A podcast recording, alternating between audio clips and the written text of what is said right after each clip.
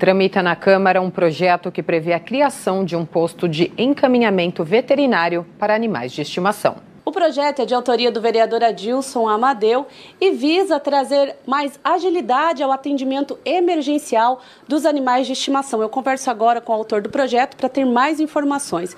Vereador, qual que é o objetivo e como que isso vai impactar a vida dos moradores aqui da capital paulista e também dos seus animais de estimação? Olha, hoje você nota que todas as famílias, boa parte, setenta por cento das famílias brasileiras no mundo tem um animalzinho de estimação.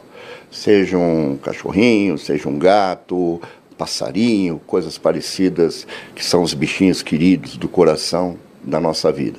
É, hoje tem três grandes hospitais, mas não está conseguindo atender aquelas, uh, aquele atendimento rápido para esses animaizinhos, para esses bichinhos. Então, as trinta e duas subprefeituras, logicamente que teria que fazer um exercício, teria que dar o primeiro atendimento às famílias. Casos mais graves seriam transportados para os hospitais.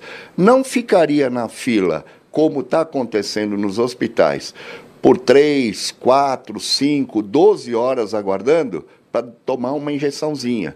Nesses postos aí, das trinta e duas subprefeituras, os bichinhos poderiam ser atendidos, em paz com a família, ia para casa, medicamento, e aí tudo seria muito mais rápido para atendimento da população, que realmente tem muito carinho com esses bichinhos. Vereador, muito obrigada pelas informações. Então, se você quiser saber um pouco mais sobre esse projeto de lei ou outros, é só acessar o portal da Câmara através do endereço são paulo ponto s p ponto leg ponto b r.